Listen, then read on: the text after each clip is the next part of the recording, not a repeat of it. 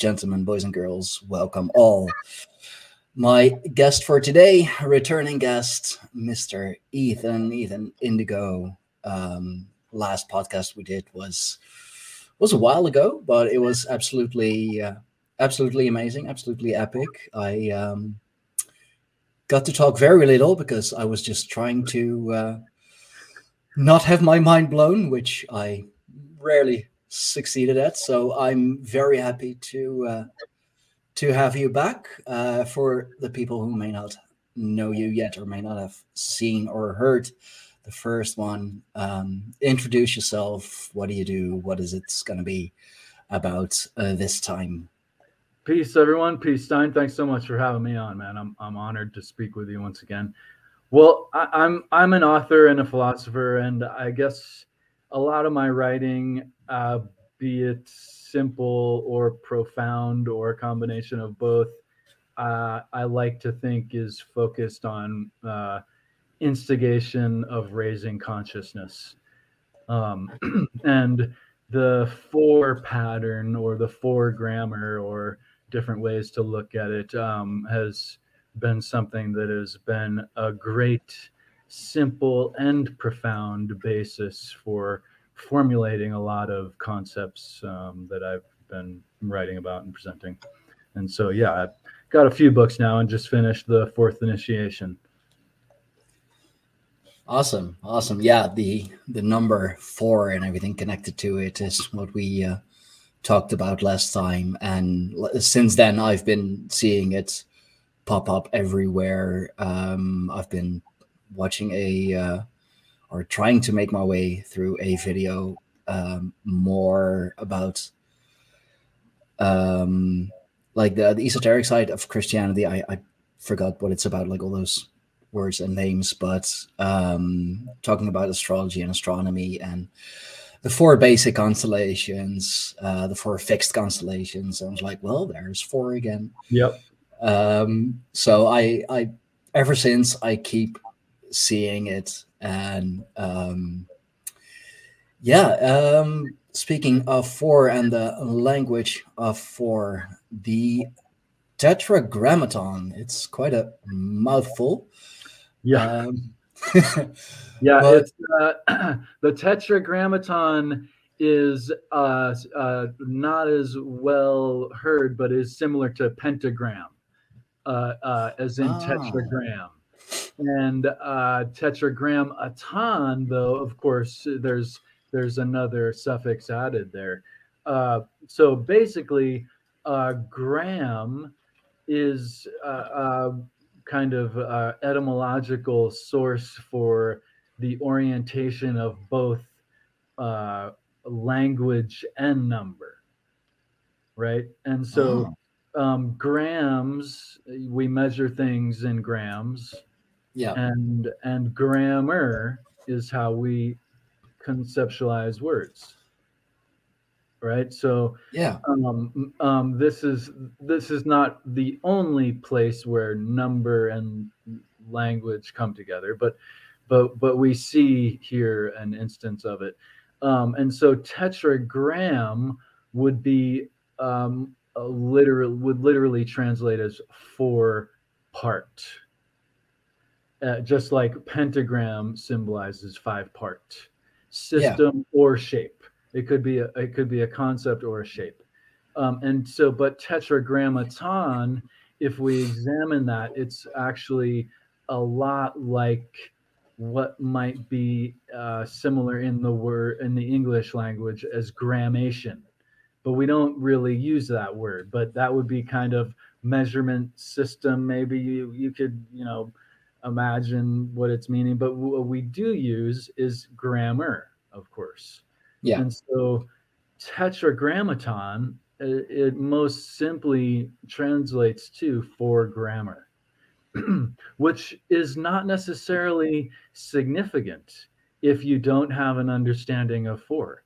Tetragrammaton yeah. might just, um, you know, the the Asian or the grammar part of it might simply be glossed over as just another aspect of the four lettered name for God. uh, which this Greek word, the tetragrammaton, points to the the four letter Hebrew word for God. Um, but the original Bible, of course, was uh, uh, that we uh, that history has been able to find anyway. There, mm-hmm. the the first Bible was written in Greek, right, not Hebrew. Um, yeah, and it was the Septuagint, and and so the the but when they were um, referencing the word or the name for God, it was left out. It was it was not only unwritten frequently, it was certainly unspoken. Um, and that is um, part of the reason why the pronunciation of the name for God is sort of mysterious and argued over. And another aspect of why this is so is because uh, uh, there's no vowels in Hebrew. Um, yeah. So so the the Tetragrammaton, when it was written out, there were um, four dots sometimes used for the word, or or sometimes just a, a space was left. Um, but it was certainly not to be uttered, and certainly if it wasn't to be uttered, it we can understand it wasn't to be considered or discussed. Um, and so the taboo with tetragrammaton was similar to the taboo of some circles with the pentagram that we have today, but exponentially so. Um, hmm. And, because not because it was necessarily an evil, like the pentagram is confused to be merely symbolic of, um, but because it was so holy. It was so holy of a subject and so holy of an utterance and certainly so holy of a subject matter. And so I think um, the reason uh, people haven't necessarily looked at the tetragrammaton as as a four grammar is because it just doesn't necessarily have meaning if you look at it in um, uh, monothematic sense. If you if you open up and look at it as a humanity um, idea, um, uh, and even a sacred geometry idea, then it becomes this whole uh, for grammar. It becomes a whole way to perceive reality via the this four dynamic, and beyond the perception of reality, it becomes a way to perceive and inspire initiation and or self-development thereby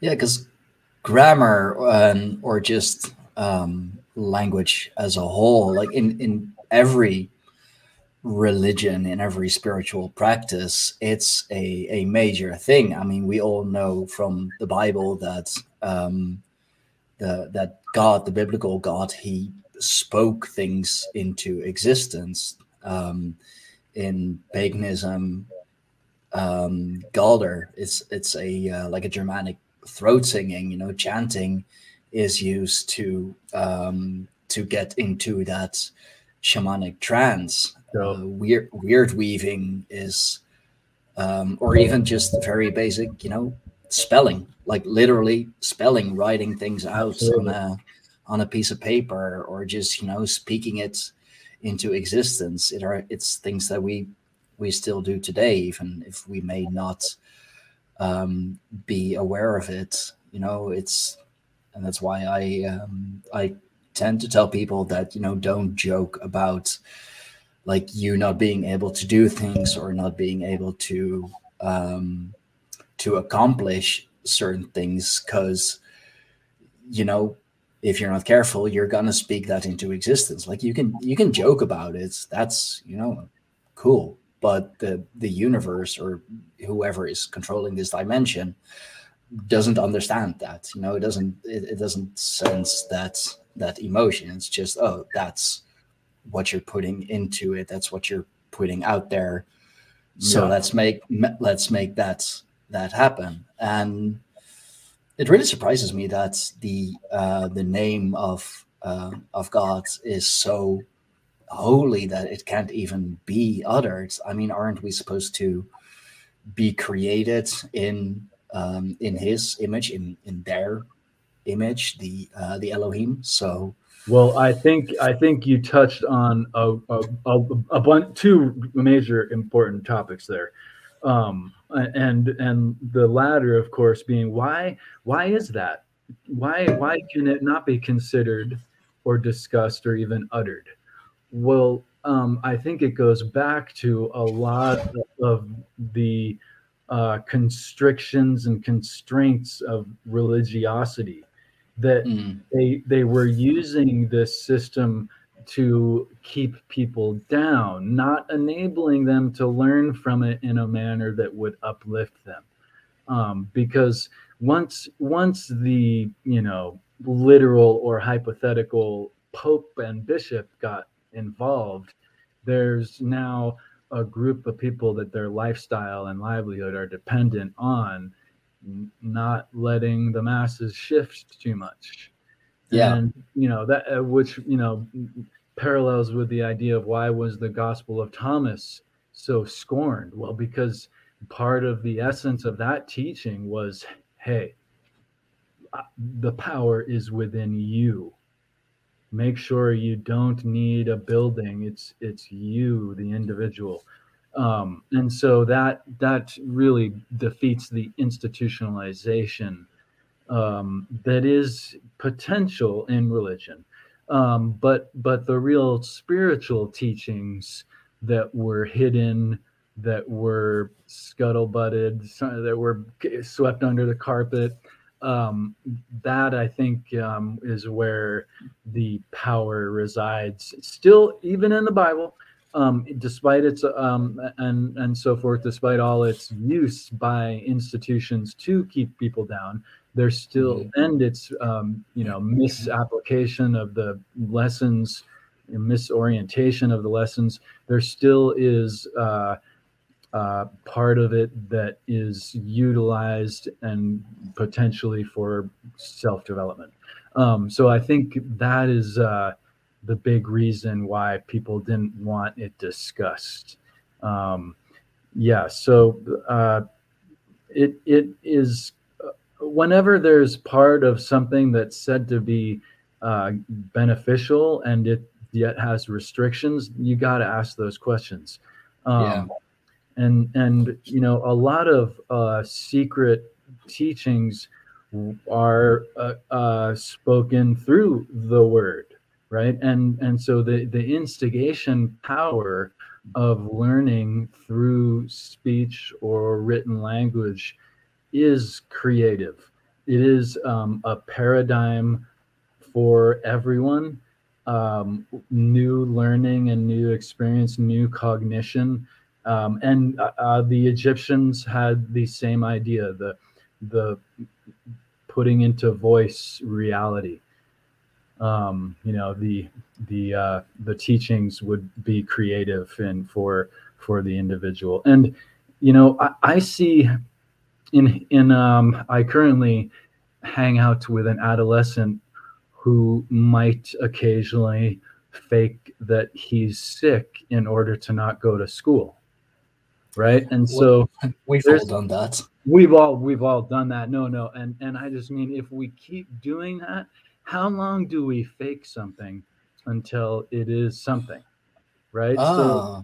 so this idea of um uh, don't don't change your face or it'll stay that way or something yeah yeah yeah well, that specifically is not true, of course, but allegorically it is true. We don't want to act like we're weak and can't go to school.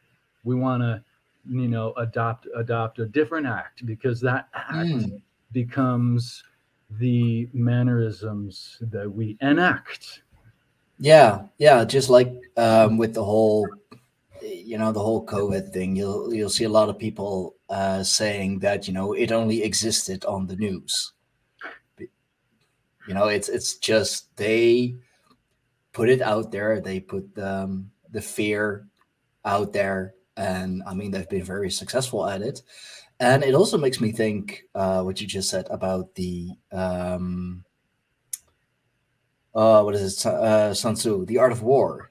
Um, appear strong when you are weak and appear weak when you are strong to you know deceive the enemy and that's there are some some very powerful lessons in that. That is and, that's a great that's a great reference. Yeah. No, it's but it's it's absolutely true. You know, the, indeed those you know those kids jokes like you know if the bell tolls and you're you know doing like that, then your face will stay that way. And I mean, like it was just to you know scare the other uh, the mm-hmm. other kids. But I mean, if you think if you think about it, maybe there was more more power to it. I mean, here yeah, well, there is, there is in a sense, like we can be playful when we're kids, but if we adopt a fakery, um, it soon is a constant, right? We've we've now adopted a trait, and then now it's you can't shake it, right? Um, yeah. So so yeah, I, you know, in growing up in upper uptown Manhattan, I knew that Sun Tzu uh, quote by heart way before I ever read The Art of War. Because if there was a situation, you could maybe act crazier and get out of there without having to fight, you know, yeah. or or if you're around a bunch of uh, you know bigger and tougher people, you probably want to act a little uh, more meager, so they don't have a reason to take you on. You know. Anyway. Yeah. There's I a mean, lot, no, a lot of appearance. Ways. Yeah, no, appearance is is so so much. You know, you don't even sometimes you don't even have to say things like uh, at, at my job for example i work as um, as airport security and a lot of it is mm-hmm. um, just you know showing that you're paying attention, showing that you are checking those IDs, and also that someone, you know, it, someone with maybe malicious intent or you know thinking of doing certain things. When they see that it's like oh they're quite strict here. I'm not going to get away with this. Never mind. Mm-hmm.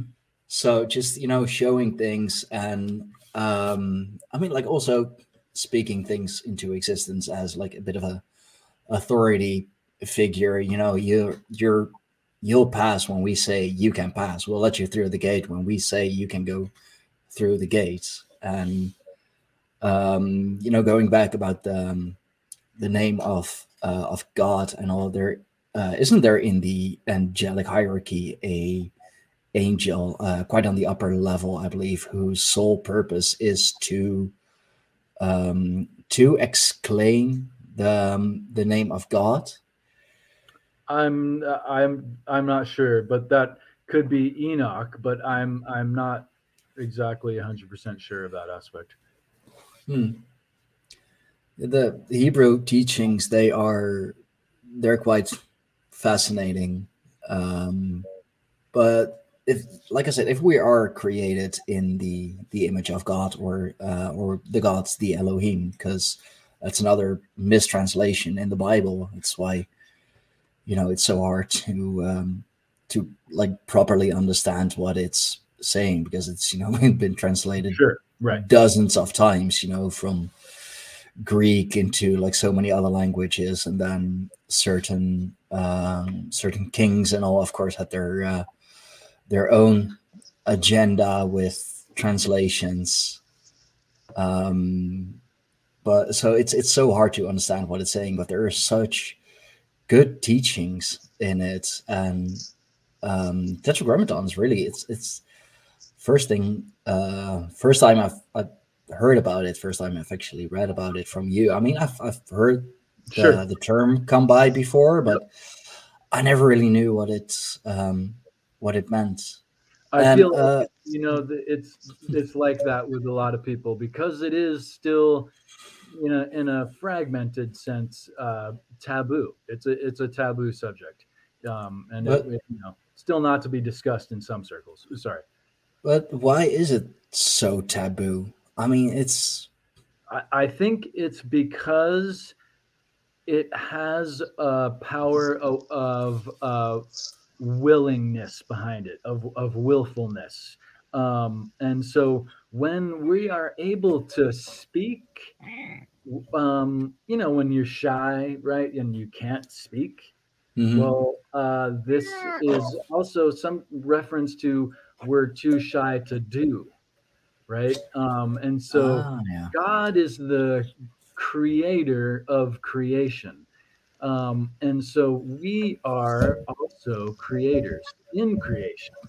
Um, and uh, the uh, one aspect of Hebrew and uh, many different teachings, if not all, um, there's the exoteric interpretation of the letters and the esoteric interpretation of the uh, letters, the symbolic um, and metaphysical, so and so forth.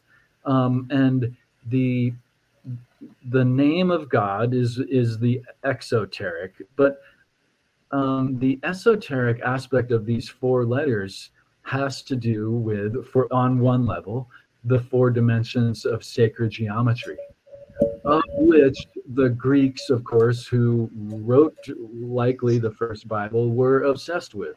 Um, and uh, the the four and the ten um, come out of the similarity of the four and the ten symbolically um, relating to completion um, comes out of uh, this relationship um, of the four dimensions of geometry. Uh, so um, with with uh, the name for God, uh, the first letter is actually a point.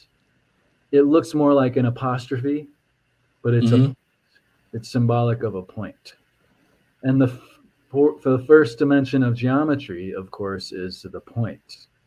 Yeah, the, um, the point from where it all starts. Yeah, and and the second letter is a line, and it is symbolic of a nail, um, or um, a piercing the veils, uh, um, um, or a pen, and and of course the second le- uh, uh, dimension of geometry is of course the line. Yeah. Um, and then there are two letters in Yod Have uh, Yod Ve um, that are similar, but just like there is um, confusion over discs and balls visually in real life, there's there's the same presentation of plain a plain disc like a coin and mm-hmm. ball uh, globe that like a ball. Uh, so the, the these four dimensions of creation are kind of a uh, I think um, a way to visualize and manifest willful creation power and and I I this is in the book and part of it is in an article I wrote recently that's out there um, but um, when when uh, theoretically in geometry, um, a line is dependent on points, a plane is dependent on a line, and the volume is dependent on planes. And so, um, in our in our willfulness or our visualization practice, we want to um, begin with a point of concentration, and and make a connection with that non-physical thing that's just a point in space that takes up no space um, that's just an idea just a word that becomes a real thing a, a solid um, that holds volume eventually when we put this willfulness into our being as a as a creator of creation that's made by the creator in his image right? Um, we we can then thereby really find some self-empowerment willful tools just in that that is not dependent on um, any uh, institution um, so um, in in that there is a sacred geometry uh, lesson that i think is really powerful um, um, and relates back to, um, of course, reality was came back came into existence via the spoken word of God, but our reality comes into existence via our spoken word, right? Um, yeah.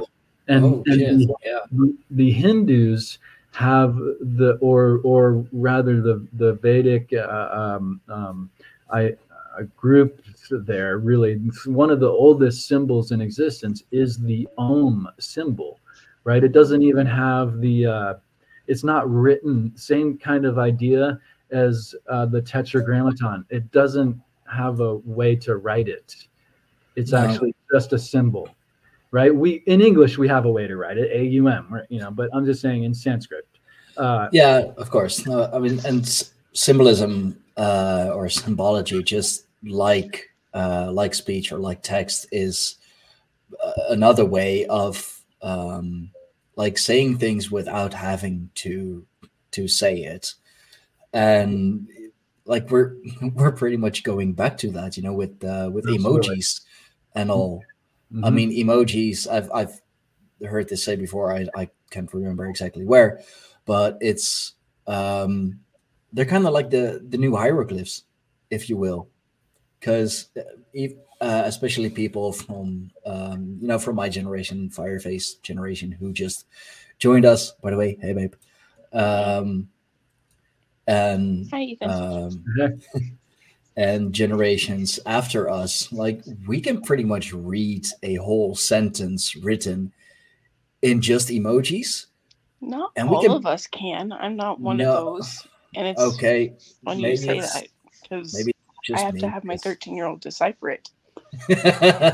well, it's but it is like Egyptian in a sense that if it's if it's uh you know uh, a certain thing combined with a certain thing, then you know oh it means yeah means, this means a positive element of fire rather than a, a bad thing you know or an explosion like you know or something it's your compliments rather than look out or you know could often it's like what it's accompanied with just like hieroglyphs right um, really points to the actual meaning.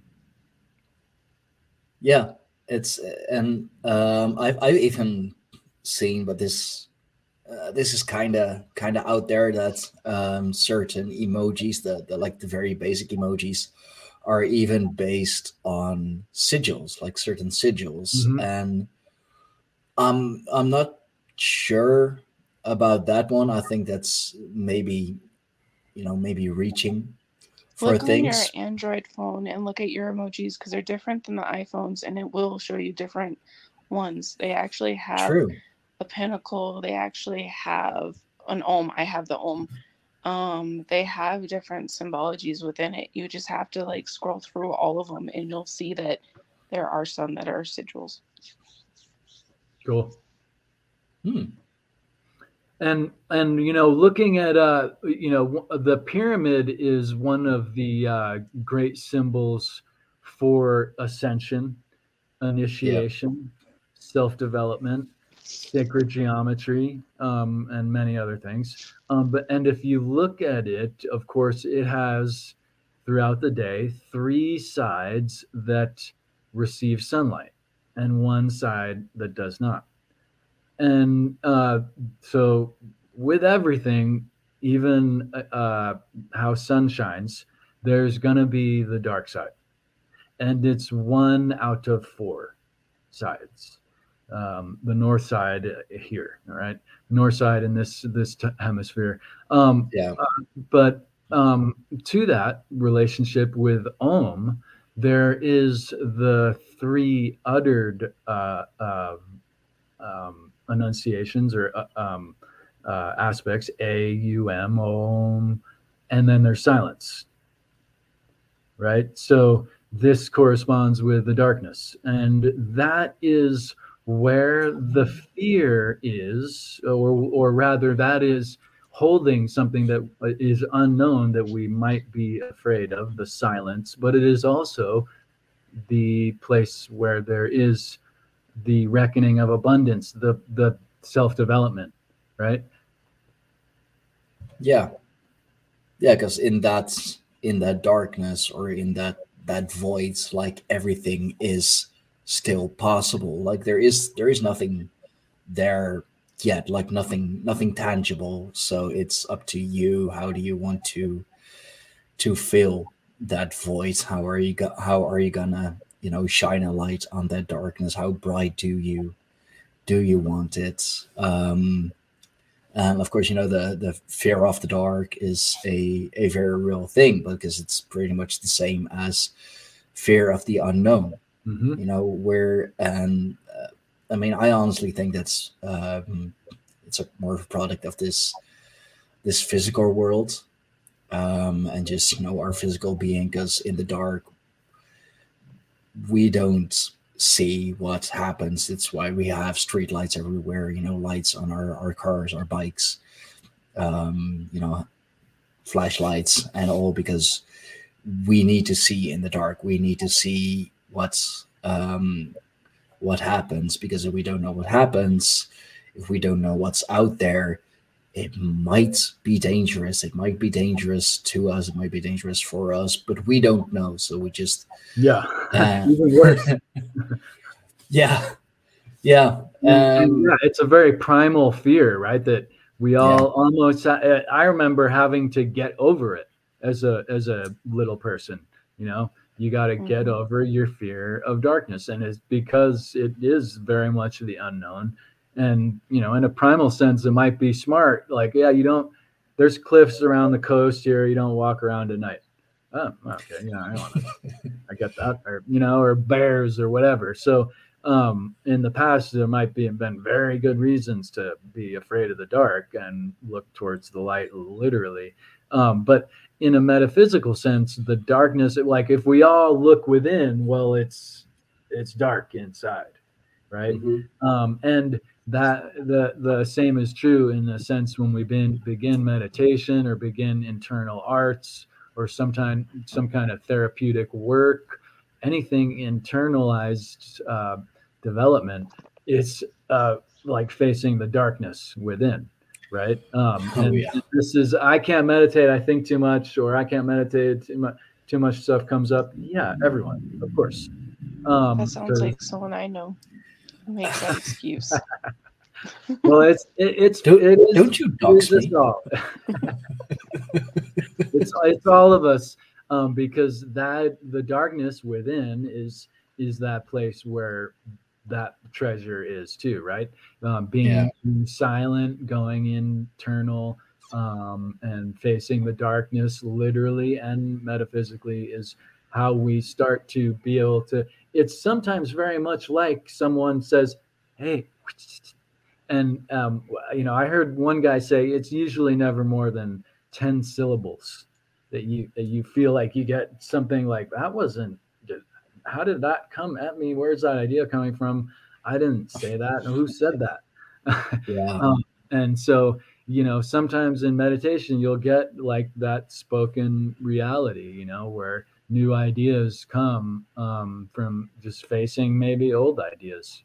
Uh, so Om Om begins every mantra and is in of itself a mantra and is similar in a sense to Amen um, that ends uh, uh, every Christian prayer.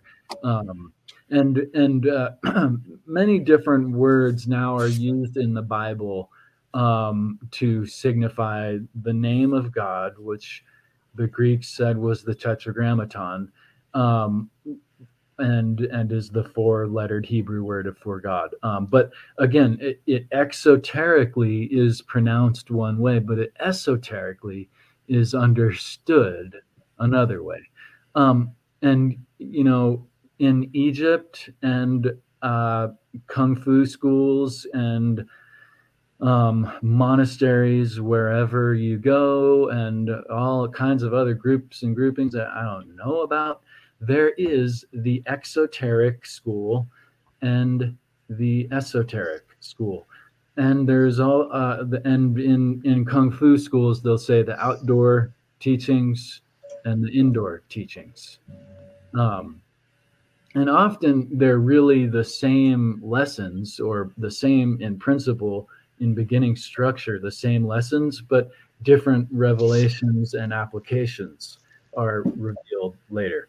Um, so, and that always comes through the opening of the door, right? Like the kung fu schools refer to the indoor and outdoor schools, and also which corresponds with opening of the mouth. You know, the the the communication of the wisdom. Hmm. There we go again. Just you know, dropping those, dropping those bombs, and here I am again, just trying to. Well, yeah, it's all it's all about finding the the fourth initiation um, via the power of four, um, and maybe my obsession of, but I think more what it, what the idea has revealed to me and learning about it. There is the uh, um, simple way to look at the profound, and then there's the profound way to look at the profound. Um, um, I begin the book actually with uh, an example of this by Carl Jung, who looked at what is a profound book, uh, the Tibetan Book of the Dead, the Bardo Thodol. Um, and it, um, it, it, tells don't be sorry. No I, am I'm, I'm glad you're familiar. Um, because because um, this is going to blow your mind maybe if you haven't heard it before. Um, the uh, the tibetan book of the dead the bardo thodol is um, a story to be read um, to those passing and also for those um, of course all of us that will be passing to understand what happens in the interim after death. So, so it is the story of um, the individual who dies and this um, layer that they have this this world that they go through before they are reborn um, and it helps them it helps us understand the time period and the turmoils and the frightful hellish things that we might face in between death and rebirth. Uh, Carl Jung pointed out that when you read it backwards, last chapter to first, it's the story of life from birth to death and all of the things we might oh. face in the interim, all the hellish things we might get obsessed with and frightened yeah. my face. And so there therein is an esoteric lesson of what is a quite esoteric topic and writing but but you can always uh, uh, more more often than not rather find esoteric internal teachings for living and life in in these uh, esoteric teachings. Um, you can and even ex- exoteric teachings. You can find ways um, that these ideas give us meditative um, uh, uh, lessons as as well as martial arts lessons or or walking yeah. lessons or what have you.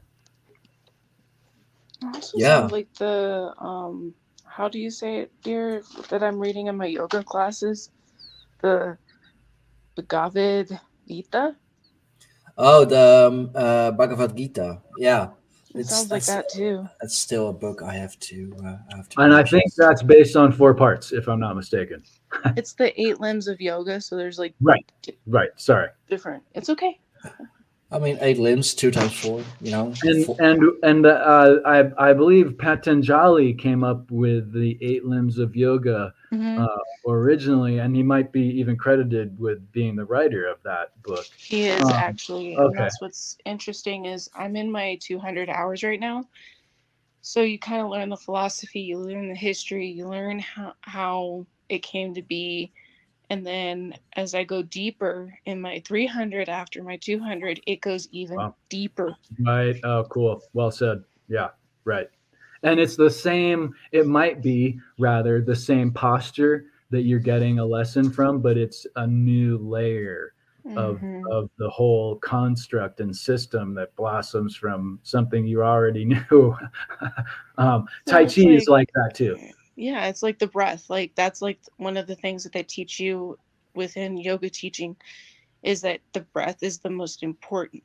And that's why it's one of the eight limbs is because it's so important to breathe into yourself and outward right. of your fears. So that's why it's like Beautiful. interesting that you're talking about the internal stuff and then the external because that's what they teach you in yoga and uh, I I actually write a little bit about Patanjali in my book, The Fourth Initiation, because well, he's an amazing amazing wisdom teacher, but mm-hmm. also because he, as some other uh, Hindu gods, uh, um, energies of gods, um, he represents in part this Thoth energy, this Tahuti, mm-hmm. Tahuti energy.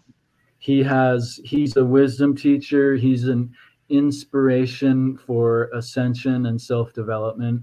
Um, and he has a snake body, as the story is told, which um, Thoth uh, and and his uh, related derivative or cousin or whatever Hermes, um, um, you know, famously have the staff of controlling the serpent energy. Um, yeah, the, the caduceus, right? Yes, yes. Yeah. And actually, the another, you know, one of the symbolic stories of the yin and yang symbol is that these represent serpent energies coiling around a single pole right? Hmm. um, so you could kind of imagine like if you looked at the two serpents um, coiling on a on a pole and you were directly above you might see that yin yang kind of swirl going on. Oh.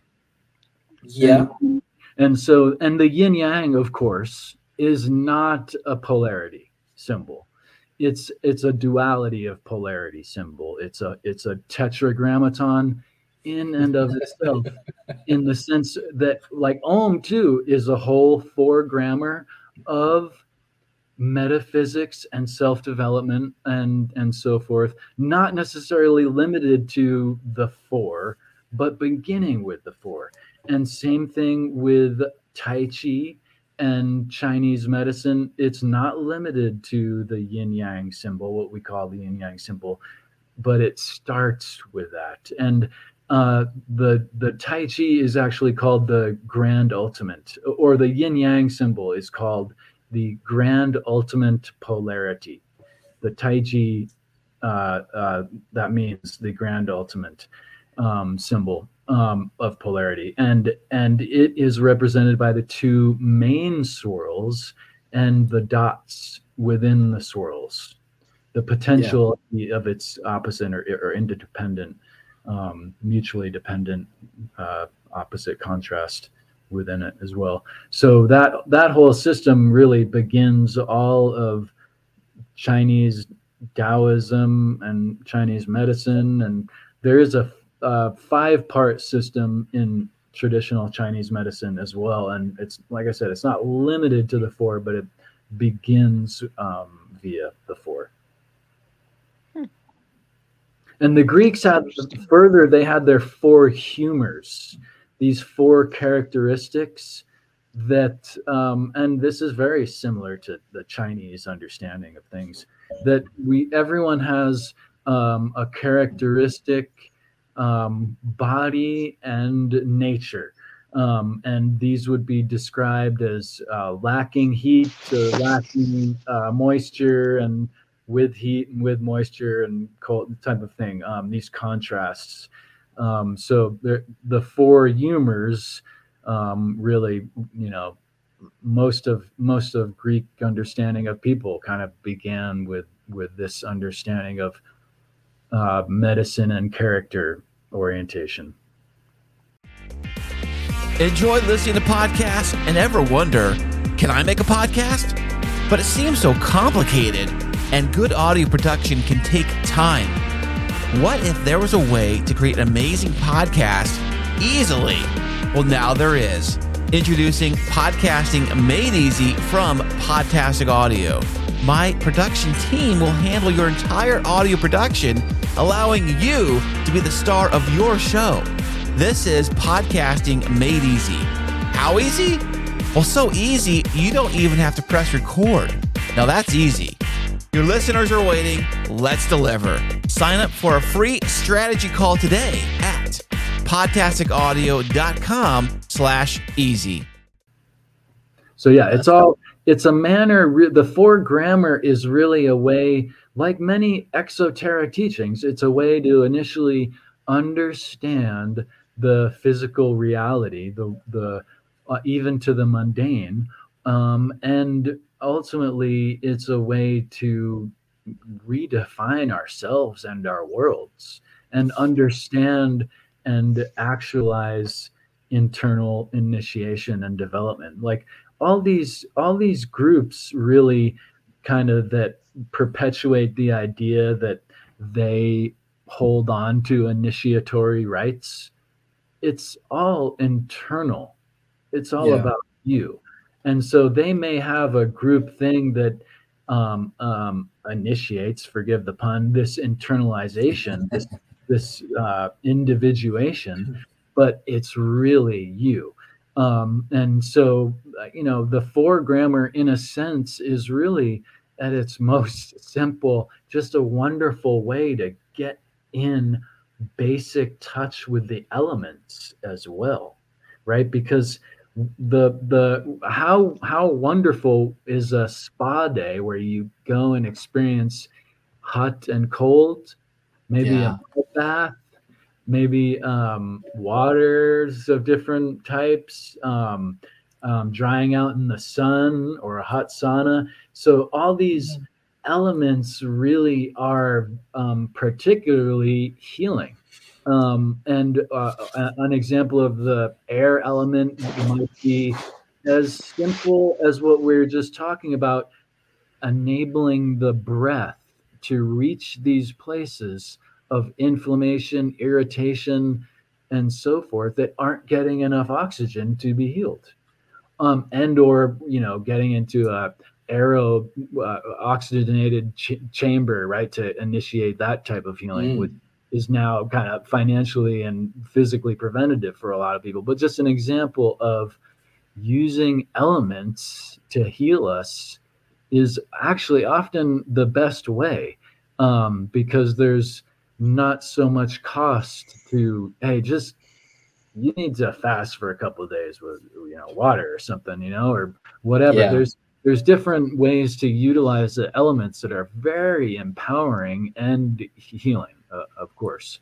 I mean, walking walking barefoot, right. uh, you know, through the grass or just through the through the soil, sunbathing. It's you guys mentioned that. That's why it's so important. Before I have to go, it's so important that like if my son has a very hard day at school, I tell him to go earth, go ground, cool. go be with earth, go be with the element earth, go be with air, go because like the way I speak it to him is he understands is the fire element is his anger. So let that go so then it's transmuted into the air. Nice. And then because it snowed last night, he was able to have the water element on his feet as he earthed before he went to school. So it's just that's why earthing is so important. That's why I get onto you, Fox, is that you need to go earth because it's very important for your body to pull in the element of earth. That's why in Native American teachings, Mother Earth is so important, is because she supports you. She grounds you. Yeah. And that's there why when you brought up the yogic movie. breath too, in yogic breath, that's why they say in some practices, send your breath to okay, let's say because I have bad hips.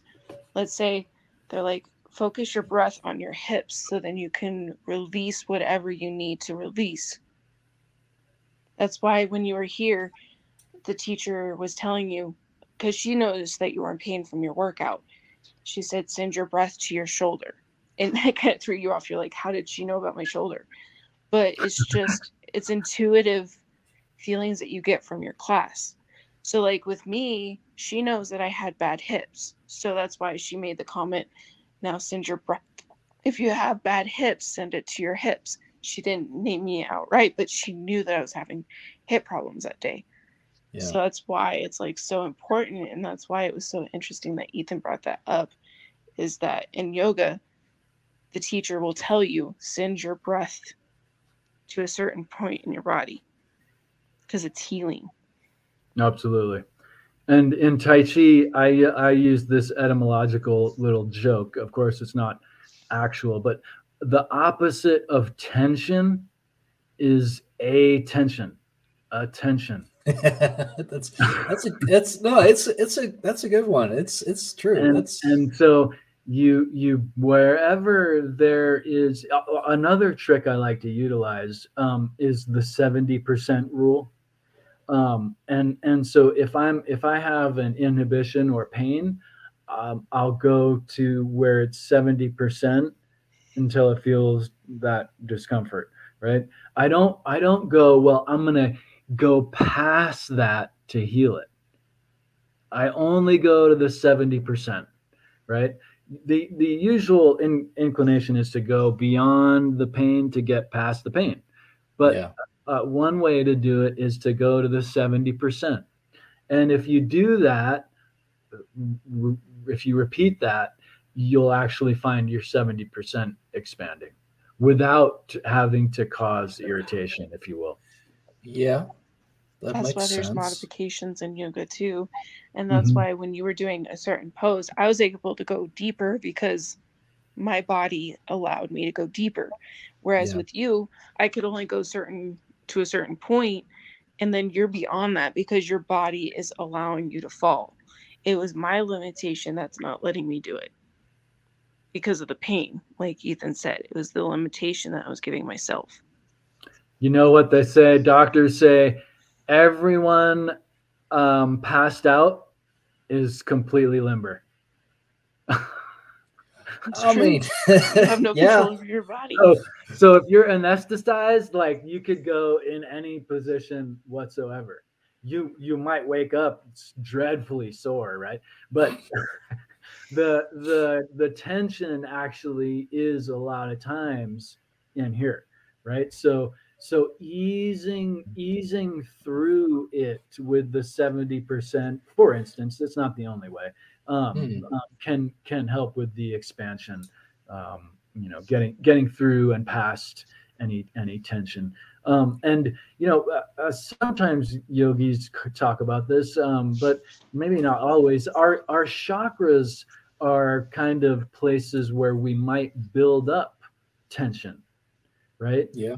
Um, and so if we have, say, an issue with, um, you know, uh, uh, something having to do with our uh, making a living, you know, as a writer, I, we're always trying to make, how do we make a living? So my shot, my, my uh, solar plexus chakra might have issues with that.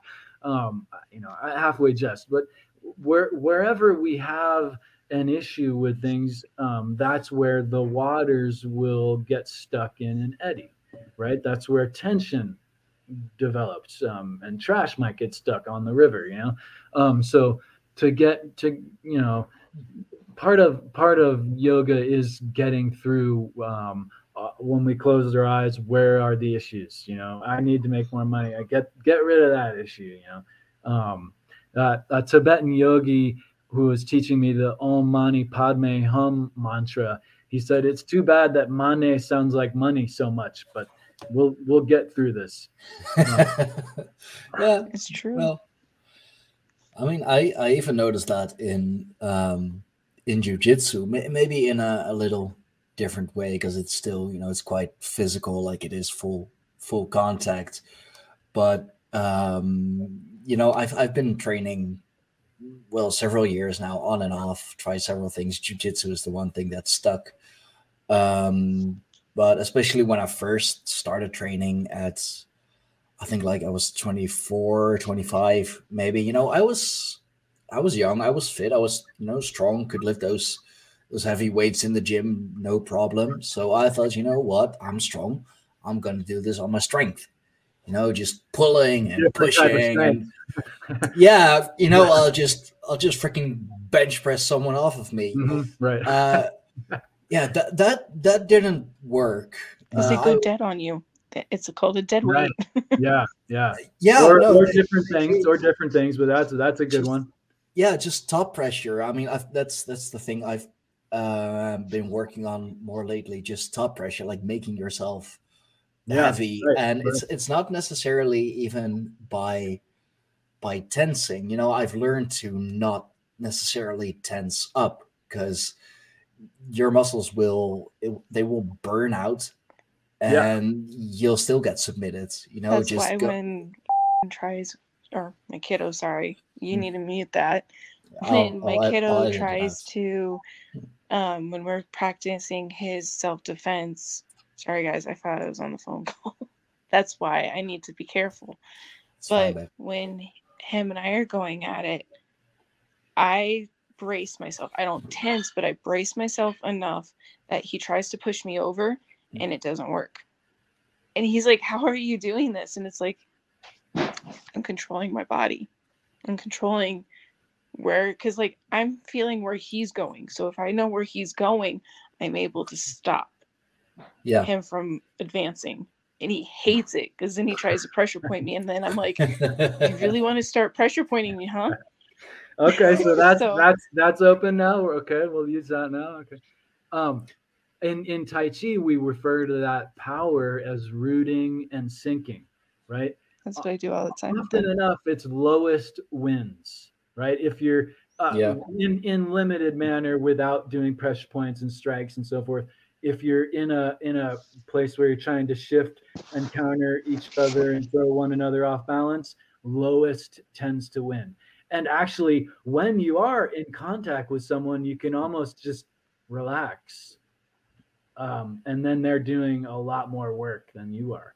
Um, it, it, but but how do we do that? How does that happen? It's it's an example of um, we can't do Tai Chi in space, right? Because there's nothing to root off. There's no, oh, there's no. Yeah. It's like imagine how you can pull a shark out of the water.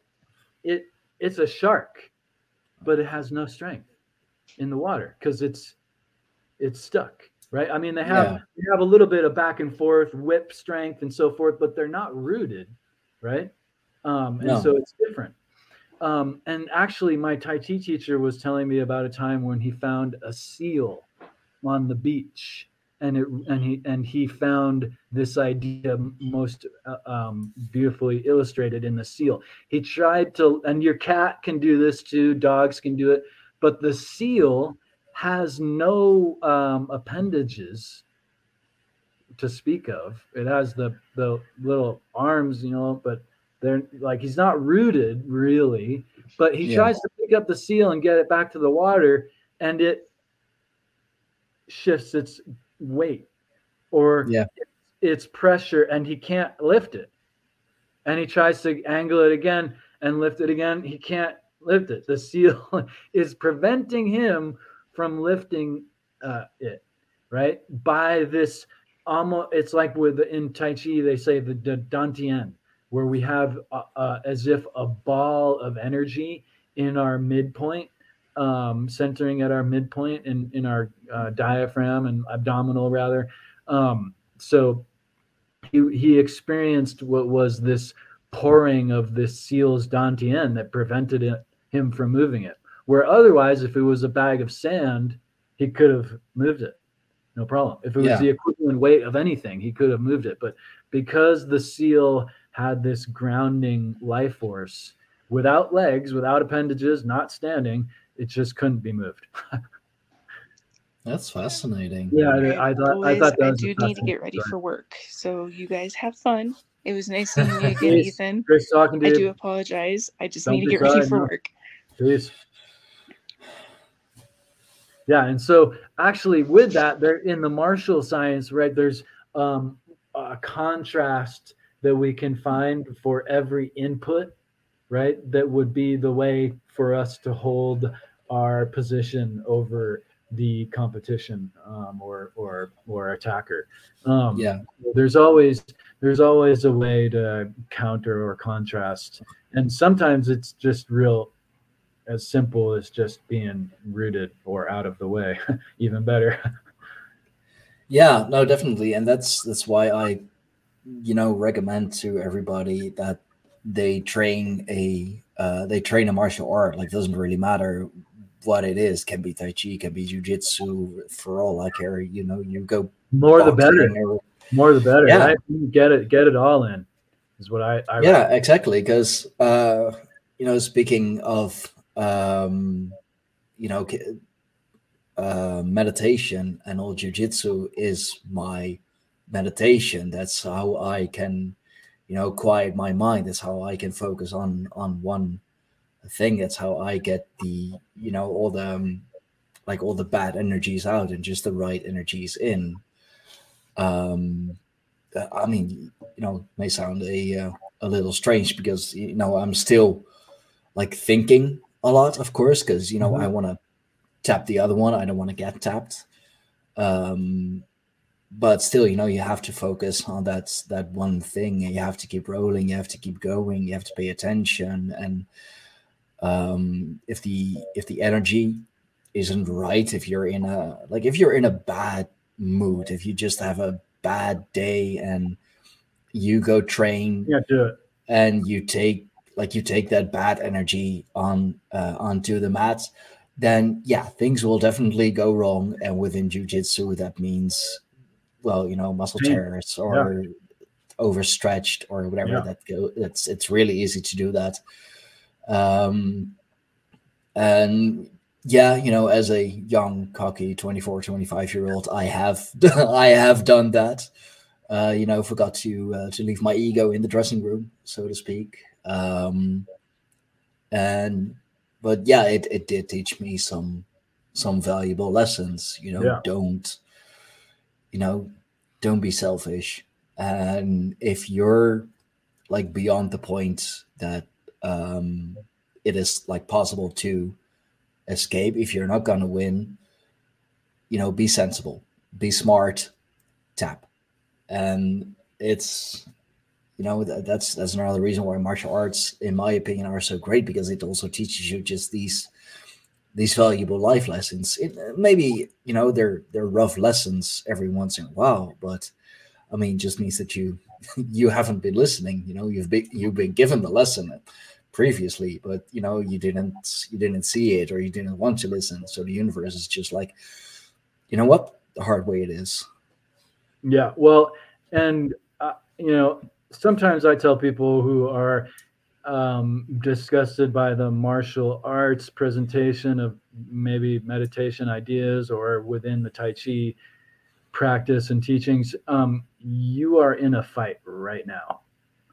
We don't like to fight. I get it. You know, no one wants to talk about it, and no one wants to be in a position where they have to hurt someone or not be heard or whatever. Um, it's it's really the mo- for most people, it's the most stressful time or moment that they could face but we are all in a fight. And it usually is a fight we don't notice because we do so in a balanced manner. Um, in, in other words, our, our immune system has taken on the athlete's foot bacteria, that mm-hmm. fungal uh, infection that would have killed us and eaten us away. In, they, it, our immune system fought that off in a way we didn't even notice. Um, and and same thing with a um, you know, lung infection or whatever. You know, our our physical orientation is going to manifest itself in our mental orientation too. And so uh, the idea is a polarity kind of thing. It's better to be a warrior in the garden than a gardener in the war right? You, and yeah. so we we are uh, thankfully in a modern society we don't have to all the time um, be in martial confrontations, but sometimes it happens. Um, and and when we're more prepared for it, it's actually less likely to occur. Um, same thing with our immune systems. When we're more prepared for the fight that might happen, um, it doesn't necessarily happen in a in a way that we even notice.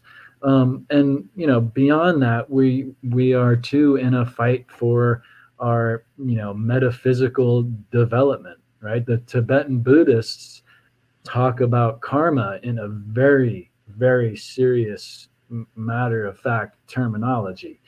Mm-hmm. Um, karma and this could be uh, most simply understood as cause and effect. Karma is not necessarily only um, re- having to do with reincarnation. Karma has to do with cause and effect of reality. The harsh, it's harsh. The co- consequentialism is harsh.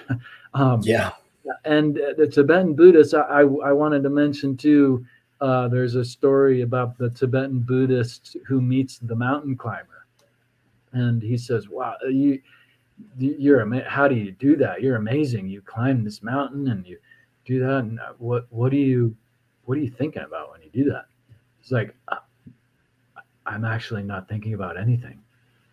And the and the Tibetan Buddhist goes, "Oh, you are a master." and and so when we're not thinking about anything, or like you described on the mat, actually we're kind of thinking, but not about anything else. Yeah, nothing, nothing else. What is his finger doing there? Wait, does that mean his arm is going to go? Yep, he is. Okay, and and so very very um, fundamental and observational thoughts are going on, but nothing about uh, but the school and I gotta get and the I gotta pay this and the, and nothing nothing silly like that. That's no. that's the mountain climber, right? Where he's asked by the Buddhist, "What what are you thinking?" He has to recall, "Well, I, I nothing." and yeah, I'm. You know, you just he's just climbing. He's just thinking about what the next placement is yeah. going to be, so that he doesn't fall down. And yeah, just that's it. Because in that moment, that's all he has to think about. Because that's the only thing that matters. And that clears away all the fetters of all the manure that we have to deal with. And even if by doing that we put ourselves in a precarious position on the cliff, that feels better than dealing with the fetters of reality. Um, yeah. So so yeah, the the nothingness, uh, the fourth aspect of Om or the shadow on the pyramid, that's where the power is. And actually, with the Tao, with the Taoists, um, and also a, a lot of um, uh, uh, Hebrew meditation concepts, um, in a similar manner to the Taoists, talk about alignment with the Tao, or with the Hebrews, alignment with the Tetragrammaton, the name of God. Um, and and so when we can align ourselves with an idea that encompasses many things, and and it's again not the group um, it's in inside the individual um, that instigates this power of initiation. It isn't the group, but they might manifest it with the individual by the ritual of sorts. But it is always the individual um, who goes through the initiatory development to shed his former self um, and and be a new um, and it's not um, dependent on the group. It's dependent on the instigation of individuation, um, as I talk about. So, uh, yeah, the the fourth aspect is um, it points to this unsaid, silent potential of kind of what do you want it to be, type of thing. Yeah, yeah, definitely. It's uh, just initiation, and it's it's something that, well, there there's a lot of abuse, unfortunately, with it too. And but uh, you know, going back uh, like to Germanic paganism as well, you had the um, the Männerbund, the Männerbunde, which was a initiation into adulthood, and it was a fight. Cool. It was literally a fight, kind of kind of like the the Spartans had as well. At uh, just I mm-hmm. believe in in Germanic paganism, it was a little later, but at very early age, like between eight and twelve, you were just sent, like sent out there to survive, to wow. you know get to um to be strong, to get yeah. Yeah. strong, and a um. I mean, the Spartans were even worse in that they were just like, "You're on your own. Good luck."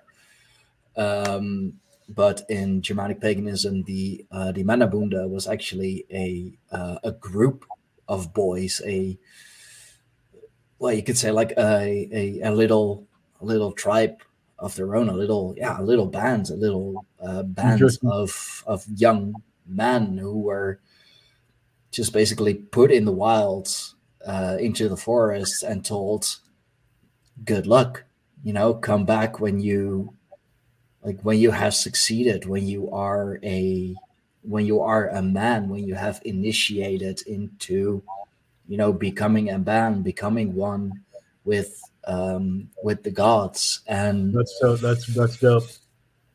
I i do hope that with the um with the return of uh, of paganism with the return of the old gods that that is one thing that uh that will come back as well. I mean it's still very much um politicized at the moment which is a a damn shame but there are groups popping up who are about that um, that martial lifestyle as well, and uh, whether or not in connection to honoring the gods and actually, you know, being the man or growing into the man that um, that the gods and your ancestors were and wishes that that you are. And initiation is a very important aspect. It can be very very scary because again you know it's the unknown. You don't you don't know the path that's that lies ahead of you. You don't know what's going to happen. You don't even know if you're going to come back from it. Yeah. But i want to build on that because that's a that's a powerful initiation.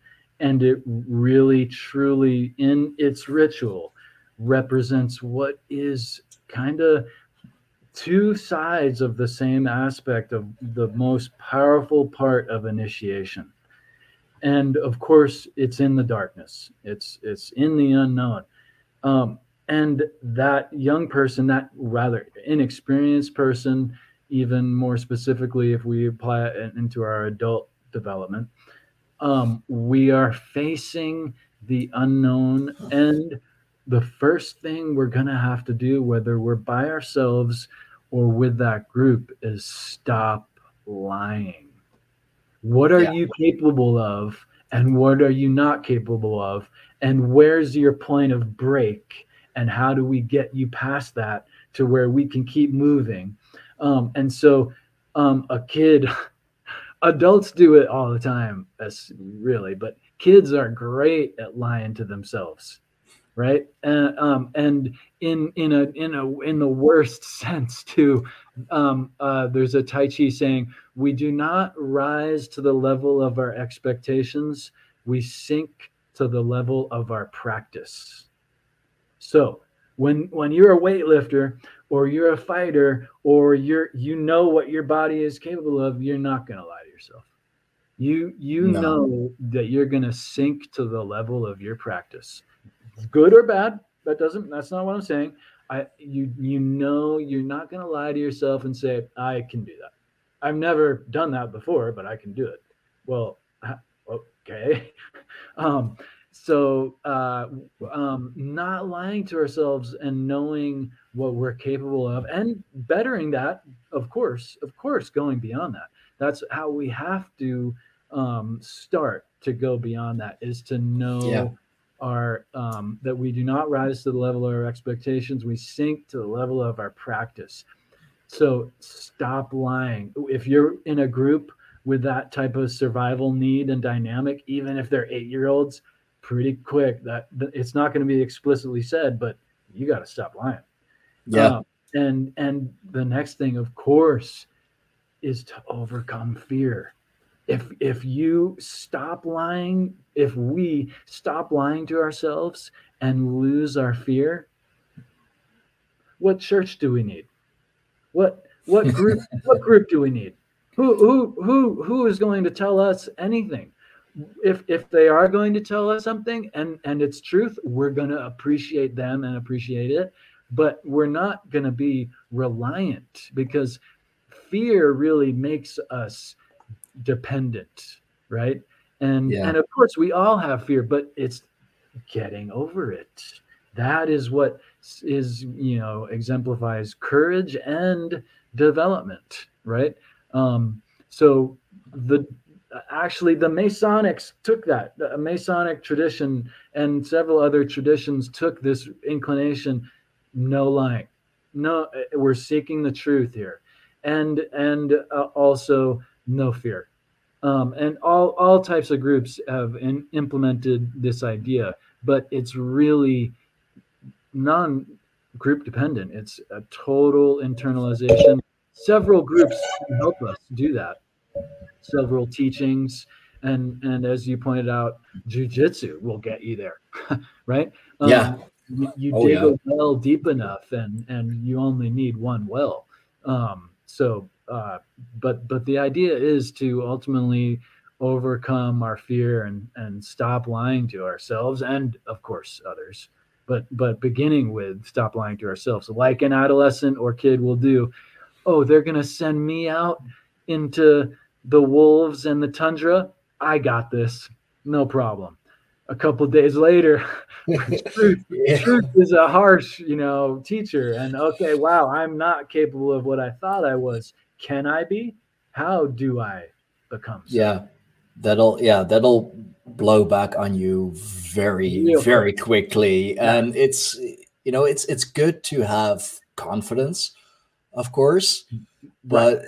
like eh, you know just like you said don't don't lie to yourself. Don't mm-hmm. be you know and don't don't be cocky. Don't be that's you know that that ego because it's it's gonna bite you mm-hmm. and you know it may just it may be a little pinch or it may just like take a full full bite out of you. It's it's just yeah, yeah reality mean, is harsh. Reality is real it harsh. is. It is. And you know karma is a uh or mother nature or like however you you want to name it it's um can be a cruel teacher yeah um, nothing just, nothing develops confidence though like getting through that type of initiation what, what how does it pronounce that you described uh, the the Männerbund. Yeah, if you get through that, you're confident, and rightly so, because you've actually tested yourself out and gone, oh yeah, my what are my capabilities and what were my expectations? Oh, now I'm a lot more real about it.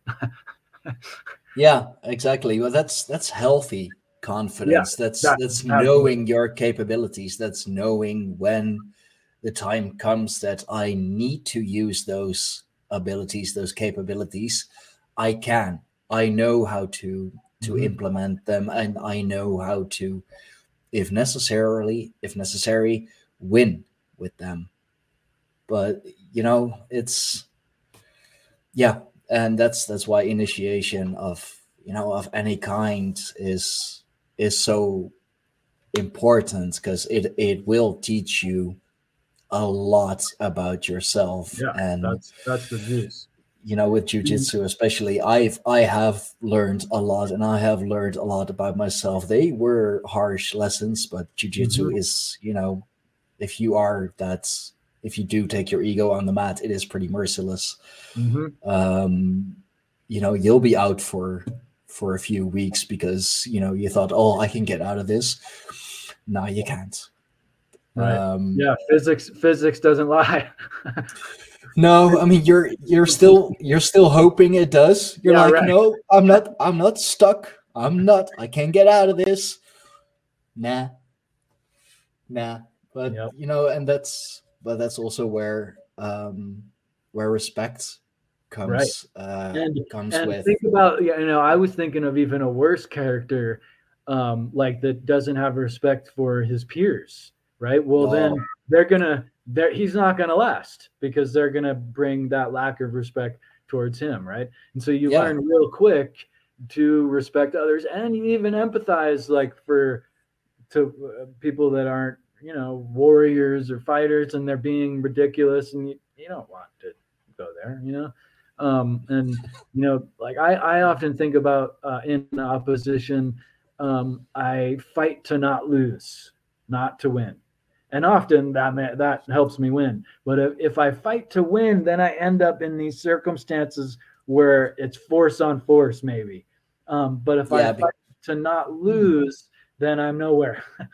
I'm because I'm yeah, because you're putting those expectations yeah. on yourself. You're putting yeah. that pressure on yourself. And for some people, that works. I mean, it's mm-hmm.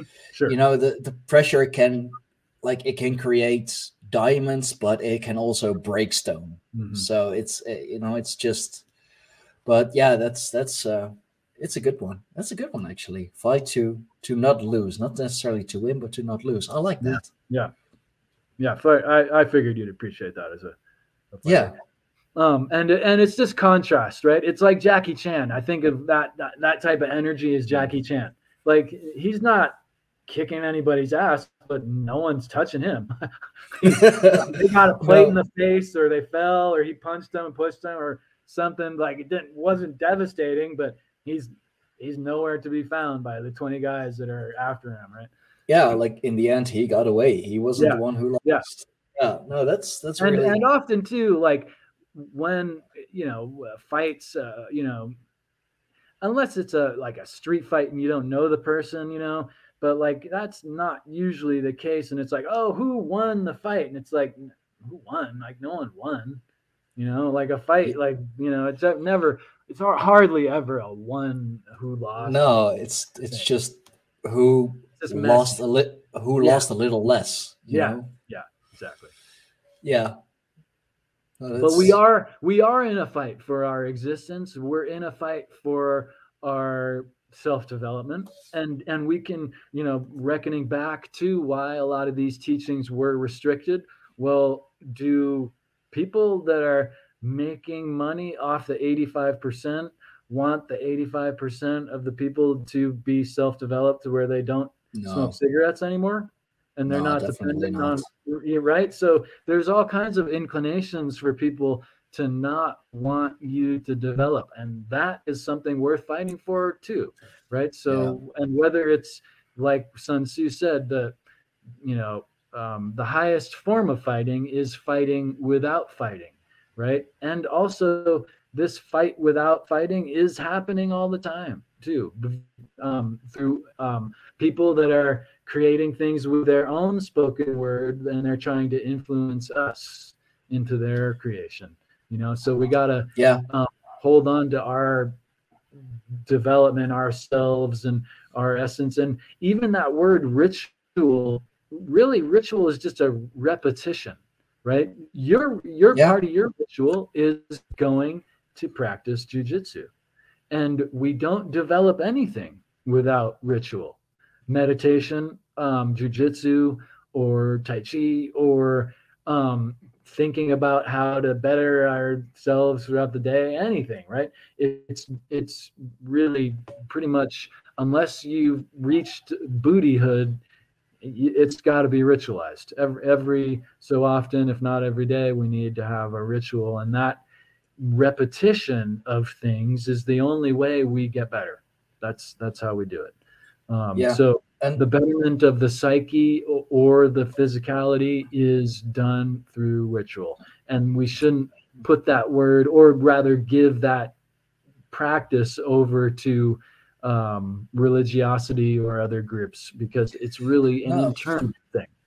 Yeah, I mean, rituals can be, you know, mostly when people think of rituals or speak of rituals, it's you know those those big events on you know the full moon mm-hmm. or the new moon right. or with um, you know the turning of the year or whatever. No, rituals are in the you know the smallest things like mm-hmm. my morning routine i mean a routine basically is a ritual yep, because you're doing absolutely. the same thing absolutely like my morning routine is you know my cat wakes me up or well my my alarm clock wakes me up and my cat makes sure that i get out of bed because you know he wants food and he won't stop till i give him food yep. you too tim uh, so you know i feed my cat I put on my coffee, I take a shower, and when I get out the shower, I just, you know, drink my coffee and get ready for work.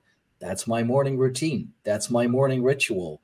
If I have to, you know, if I have to rush that, if I have to skip certain steps because like I don't know, I'm running running late or, you know, traffic or um like recently major uh, major train accident happened hmm. unfortunately. Mm that's you know it, it disturbs my routine it disturbs my ritual and i can't like i can't start the day that the way i wanted to and i have to like kind of work a little harder on um, getting to that level of satisfaction uh, to you know just have a good day at work and you know it's it's it's the small the small things. I mean, yeah, the great rituals are, yeah, they're epic. You know, a bonfire, uh, you know, by the full moon at you know the summer solstice yeah that's epic that's really powerful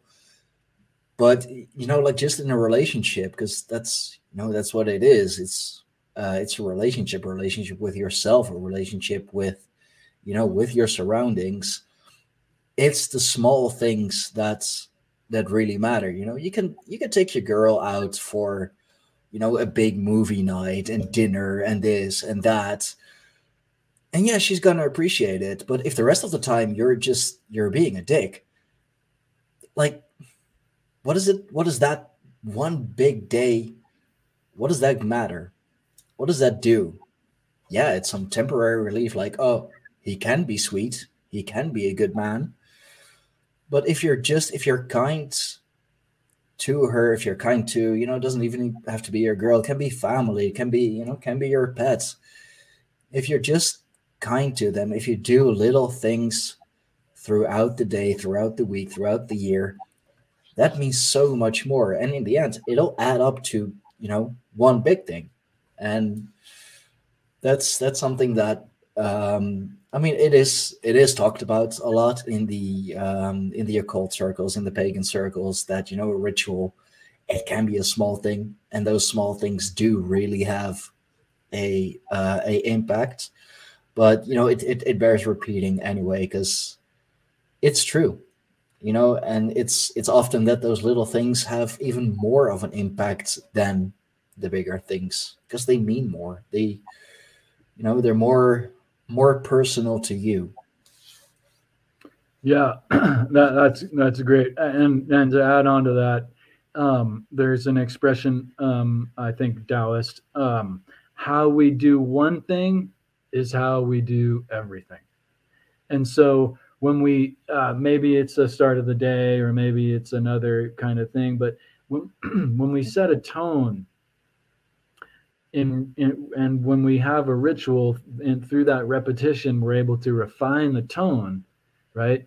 We are able to refine maybe the qualities of how we do everything right? Because how we do one thing is how we do everything. Um, yeah uh, again, young people, uh, adolescents, they don't want to hear that. but no, it's true. It's really true. You know, like uh, how we take on energies is going to be displayed for all to see in every situation. Um, and when we start, if we fake things a certain way, and and you know, another martial lesson that is also a situational lesson and metaphysical lesson in regards to acting, right? Don't react, right? That uh, that's what that's what we want to not do, um, because mm-hmm. when we react, we're acting. That's not good, and we're acting again.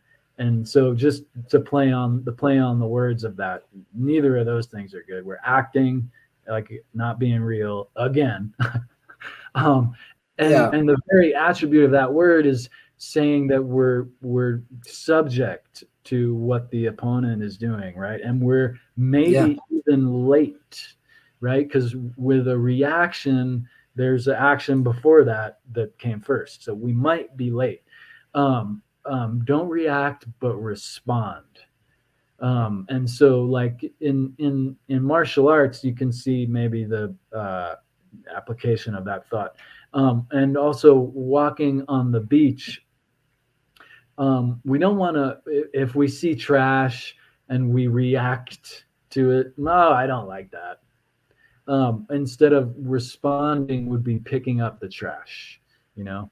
Um, yeah it'd be the responsible thing to do. Exactly exactly. Ah, and so yeah, yeah, yeah. responding to the world is a mu- and our internal world um, is a much better way to deal with things and situations. I mean, you you can see, uh, and let's take out the martial aspect for a second. The person who is reactionary, they're they're kind of hostile vocally, you know, right? Like you don't yeah. want to be reactionary. Like, uh, what's? Can I tell you something, and will you respond? You don't you never ask hey what's your how would you react to this? Like yeah. like, what's the bad thing you might do to this? is what that's saying. Um yeah. so, so a, response um is optimal over react. Yeah, and I like this uh, this comment from uh, from Joshua the Branch um, about yeah. the you know the name of uh, of God and that's uh, so the name for Jesus in Hebrew adds a sh to um, right. well Yahweh, which makes or forms Yeshua or Joshua or so. And I like this one. The name for Christ is the Pentagrammaton because it adds that that other layer, the fifth element Very of cool. spirits. That's very cool. I, I appreciate all of that, and I I've seen the Shin being put into the middle of the tetragrammaton to form the creative salvation energy of the Christ. And also the fifth element of the Christ, actually, we see this displayed in his symbol that we know him for. He is crucified on the cross. And this this is dark uh, symbology, but if we get past that exoteric exploration of that symbol into the esoteric, we have you affixed to the four elements of this planetary system. And we are center to it, and we are that fifth ethereal element that blossoms out of the floor of the four. Um, so yeah, he's he's on it hundred percent. Yeah, and uh, what we talked about on the um, the previous podcast that we did, if you take the cross and you, you know, you fold it up, you fold the ends together, you get that that cube form, mm, which right. we, you know, we still do uh, do see a lot, which is in uh, mostly in reference to Saturn, where we get Saturday from the day of the Sabbath,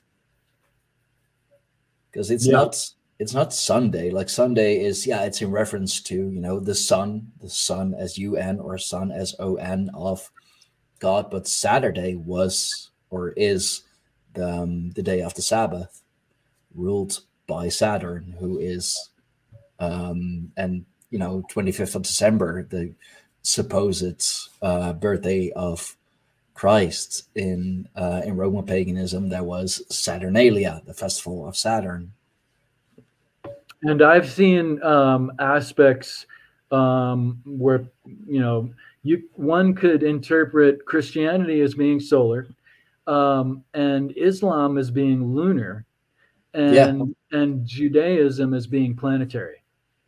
Um, um, in in the way that they worship uh, totality. Um, not that they don't each have different aspects uh, of those integrated, but but um, Islam is lunar, um, and their symbol is the star and the moon, or one of the symbols. Um, yeah. And, and, Christianity is solar, and and uh, Hebrew uh, Judaism is planetary. Um, in their in their orientation, not not that their soul aspects are made up. of. Yeah, no, of course. So that's there. There you have the um, you know the the universal trinity mm-hmm. mm-hmm. again and that's yeah that's that's fascinating and, and one thing i get into um, in the book is uh, of course um, in in homage to uh, hermes trismegistus um, I, I, explore a bunch of his archetypes Patanjali among them um, and the meaning for the tr- the thrice great is similar to as actually the um, Taoists also have a, um, an idea of the uh, three orientation, where there is um, the master is the ruler of the the priestly, um, the kingship, and the philosoph- philosopher right? So, um, uh, in the Taoist terminology, that's heavens, earths, heaven, earth, and man.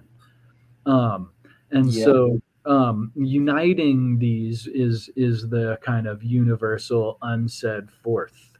Um, and so the the Trismegistus, oh. the the master um, is is uh, the master of these three realms: um, the earthly, the heavenly, and the human psyche and he is the fourth one that it's the unsaid encompasses it's Yeah, the, yeah, fourth, yeah. The fourth is the unsaid. Um, um, yeah, okay. Tris, Trismegistus, even as in his name, potentially illustrates this idea in that there's the three overt and there's the unsaid fourth.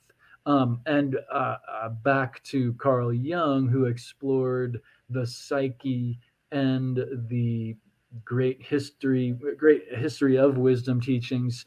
Um, he would frequently say, "There is three, but where is the fourth? If there is three, where is the fourth? He he said this so many times that there's different ways of paraphrasing or or, or quoting him. Yeah.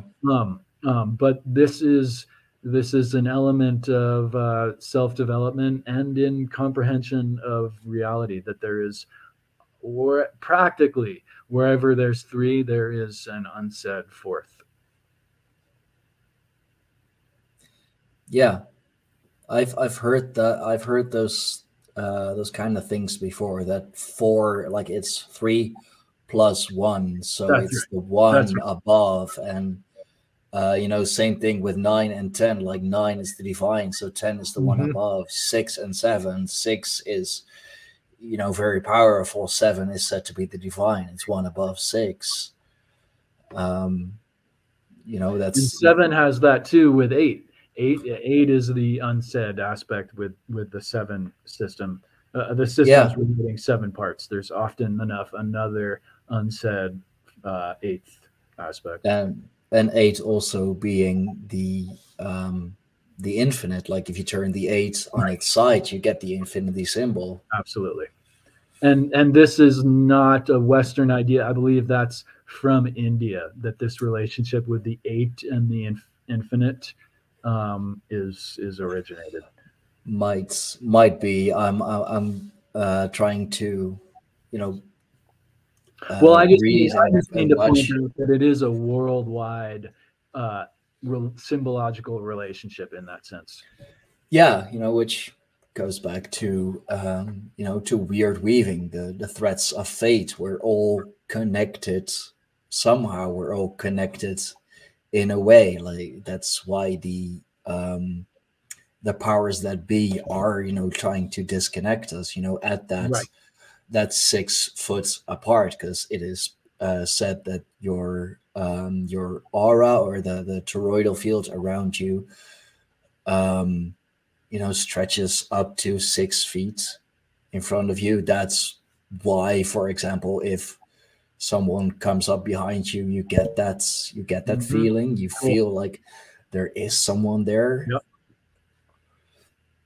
I, I call that perimeter perimeter awareness where i where i i don't know how i knew someone way over there was looking at me but when i look there they are staring yeah you know yeah um, it's it's so sometimes it's, it can be it can be larger it can be expanded when especially through martial arts when you're attuned with your surroundings six feet and beyond, you, people will notice that you're attuned and they, are like, oh, I don't, I, no, I give him 50 feet. um, yeah.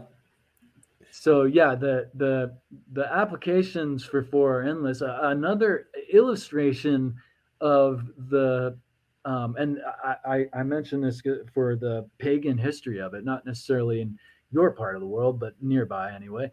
Um, mm-hmm. um, the uh, the reason why there is in Ireland there's the uh, uh, the three leaf clover, what's it called, and the four leaf clover, right? Um, yeah. And and the the three leaf clover is kind of like the Trismegistus, right? It has the overt Trinity, right? Yeah.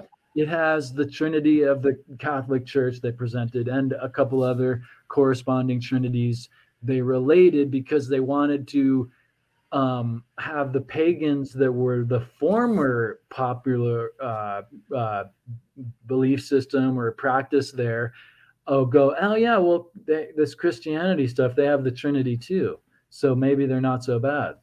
Um, and and it's the same father mother uh, son trinity um, and uh, uh, saint patrick actually, you know, he gets um, chastised for having destroyed or belittled the pagan rites there, but he also did bring the teachings to the people in yeah they were only the biblical teachings but the bishops there weren't even allowing people to read from the book right? It was not only was the tetragrammaton taboo but people that weren't of a certain caste orientation you know couldn't even let alone learn latin like you couldn't look at the yeah. book you know? And so these teachings were highly restricted as if they should be as if they had something and so yeah that's like part of the fascination that they employed that there maybe there's something there was because of this overt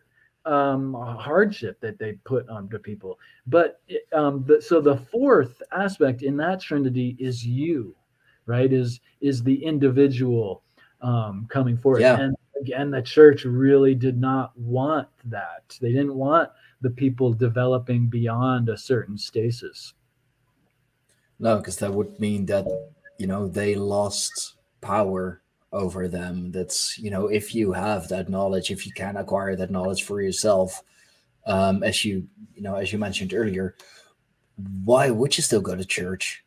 Yeah. You know why why would you still listen to your like listen to the priest, listen to the the, the deacon, or you know whoever is performing the uh, the sermon? You know, if you and I think that's maybe that is one of the reasons why um, well let's call it mainstream Christianity is um, is taking a tumble at the moment because um, you know the information it is widespread it is easily mm-hmm. available and uh, a lot of churches they um, well they they go along with the uh, the woke crowd now if you will and you know uh, to the point that um, I, have mentioned this uh, a few times before but it's just so it's it's so dumb it's almost hilarious that during the uh, the whole covid era whole covid pandemic i mean i guess we could call it an era like you know bc is now before covid um like you you'd see banners hanging from the church like Jesus won't save you, get the jab. It's hmm. like yikes. But like doesn't that go against everything that and also a, a, lot of the church's orientations orientation now is to obtaining wealth and being wealthy. Yeah. This is like this is totally not I mean if money is the root of all evil, then why yeah. are you always asking for money? Like I know you have like the upkeep of the church and all, and things cost money. You know, we we get that, and that's that's perfectly fine. But it shouldn't be about that. Like it should be about the teachings, right? It yeah. should be about the teachings of the Bible. It should be about the teachings of of God or of the of the Christ or but you know it, it is still um, it is still fascinating. It is still, you know, a very fascinating religion. Oh, this is this is bad. Seen seen politicians refer to the the jab as salvation. Well, there you go. And you know, you know, actually, since we're on that topic, you know what? No one put forth elderberry.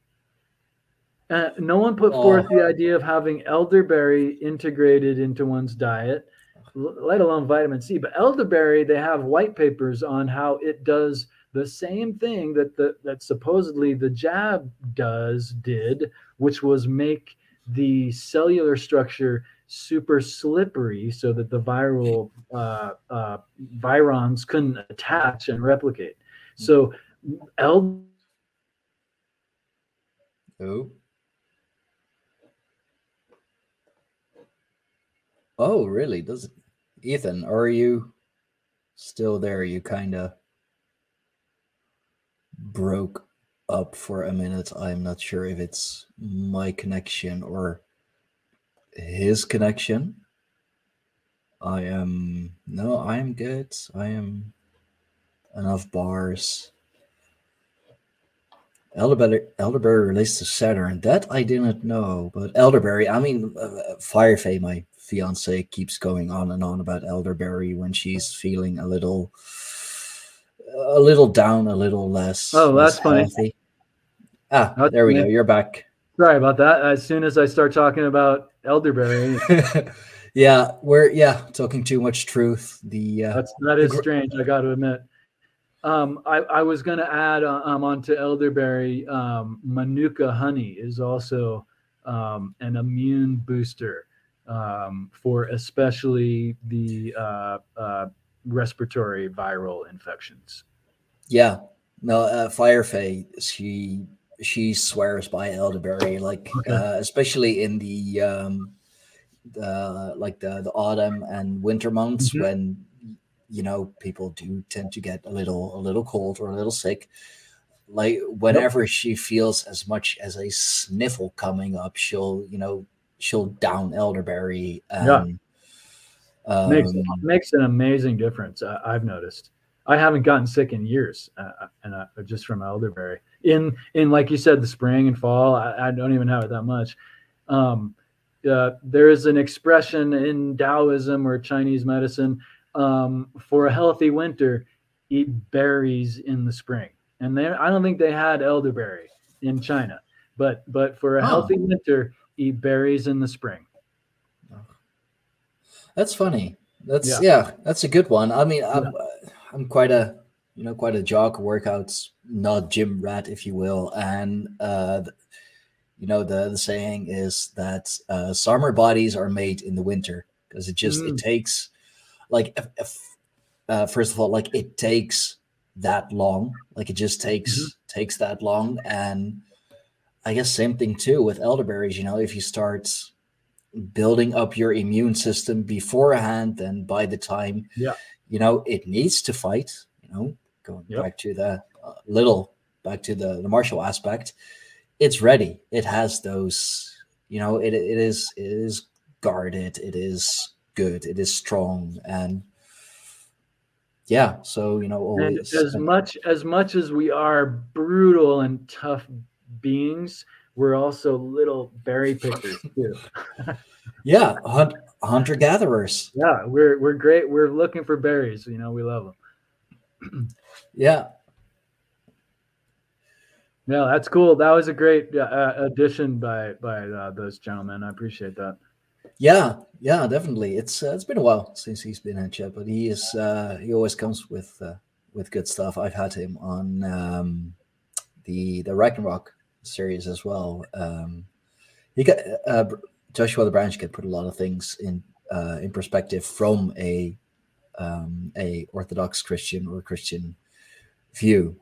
Um, but yeah, it's it's all this is this is really this is really awesome, and you know, just goes to show that there is so much that we we still don't know or that you know we think we know but just goes so much deeper. And all going back to just the number four like so yeah. many things you can can relate to it. And i i totally get your well obsession or fascination rather with it. I i totally i totally get it you know uh, like yeah and it, it's my obsession and it's an inspiration for me as well. And I've learned so much in um, orienting the ideas that are four specific and four related um, and seemingly not necessarily related themselves, but these diverse branches.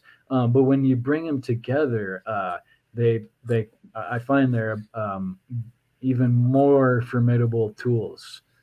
Yeah, yeah, which is why I'm so so happy that you uh, you asked asked to uh, to come back on the no, podcast. Thank you. thank you. Awesome. I mean, we're we're close to uh, well hour and and 50 minutes in this has gone on way longer than i expected it but it's uh it's man it's been it's been absolutely great it's always uh, it's always a pleasure having you it's always a pleasure uh, Likewise, son. You, I uh, appreciate uh, what you're doing and giving me a platform, and also uh, all the collective lessons that you're bringing to the world uh, um, in regards to paganism and uh, otherwise. So, props, man. Thank you, thank you very much. Uh, before we wrap it up, um, where can people find your uh, where can the people find your new book? And is there anything else that you are currently working on? Um, i'm working on an article that you know right now um, collectivism versus individuation which will be real simple and it kind of says says the meaning right there. Um, but mm-hmm. no i just finished up the fourth initiation and um, um, kind of you know step away from writing any new big projects for the moment. Um, but i'm on all the social media platforms and pretty pretty easy to find and i always appreciate communication if anyone wants to reach out. Awesome. I um i should have most of your links in the description cool. and um i will definitely keep an eye out for uh has the has the book been released already yes yes. four four. I released it yeah i released it what is yesterday here? Four four. Oh of, of course. What what other date would be appropriate? Yeah. Uh, yeah. Awesome. So um, it is on Amazon then. Yeah, it's on right? Amazon and uh, yeah. elsewhere, I believe. Uh, there are, might be other places it's available, but Amazon and so forth. Okay, so uh, for all the people watching, all the people listening, if you want to get obsessed with the number four as well, uh, or just you know um, have some great esoteric uh, lessons, metaphysical knowledge. Uh, check out Ethan Indigo. Find him on all the socials. Uh, check out his books on Amazon or just you know wherever they they sell books. I'm sure um, they are there, and if not, go request them. It is absolutely worth it. Um, Ethan, again, thank you very thank much you, for uh, for coming on. I've had a blast. Um, luckily I was able to uh, to say a little more this time instead of just sitting here sitting there like great, that was a great build. Uh, great build. Yes. So uh, thank you all for joining us. Thank you all for watching. Thank you all for uh, listening. Don't forget Thanks, to uh, like, share, subscribe if you're listening to um to this on the audio platforms. Give us that sweet five star rating leave something nice. Um, yeah, thank you all. And until next time, bye, guys. Peace.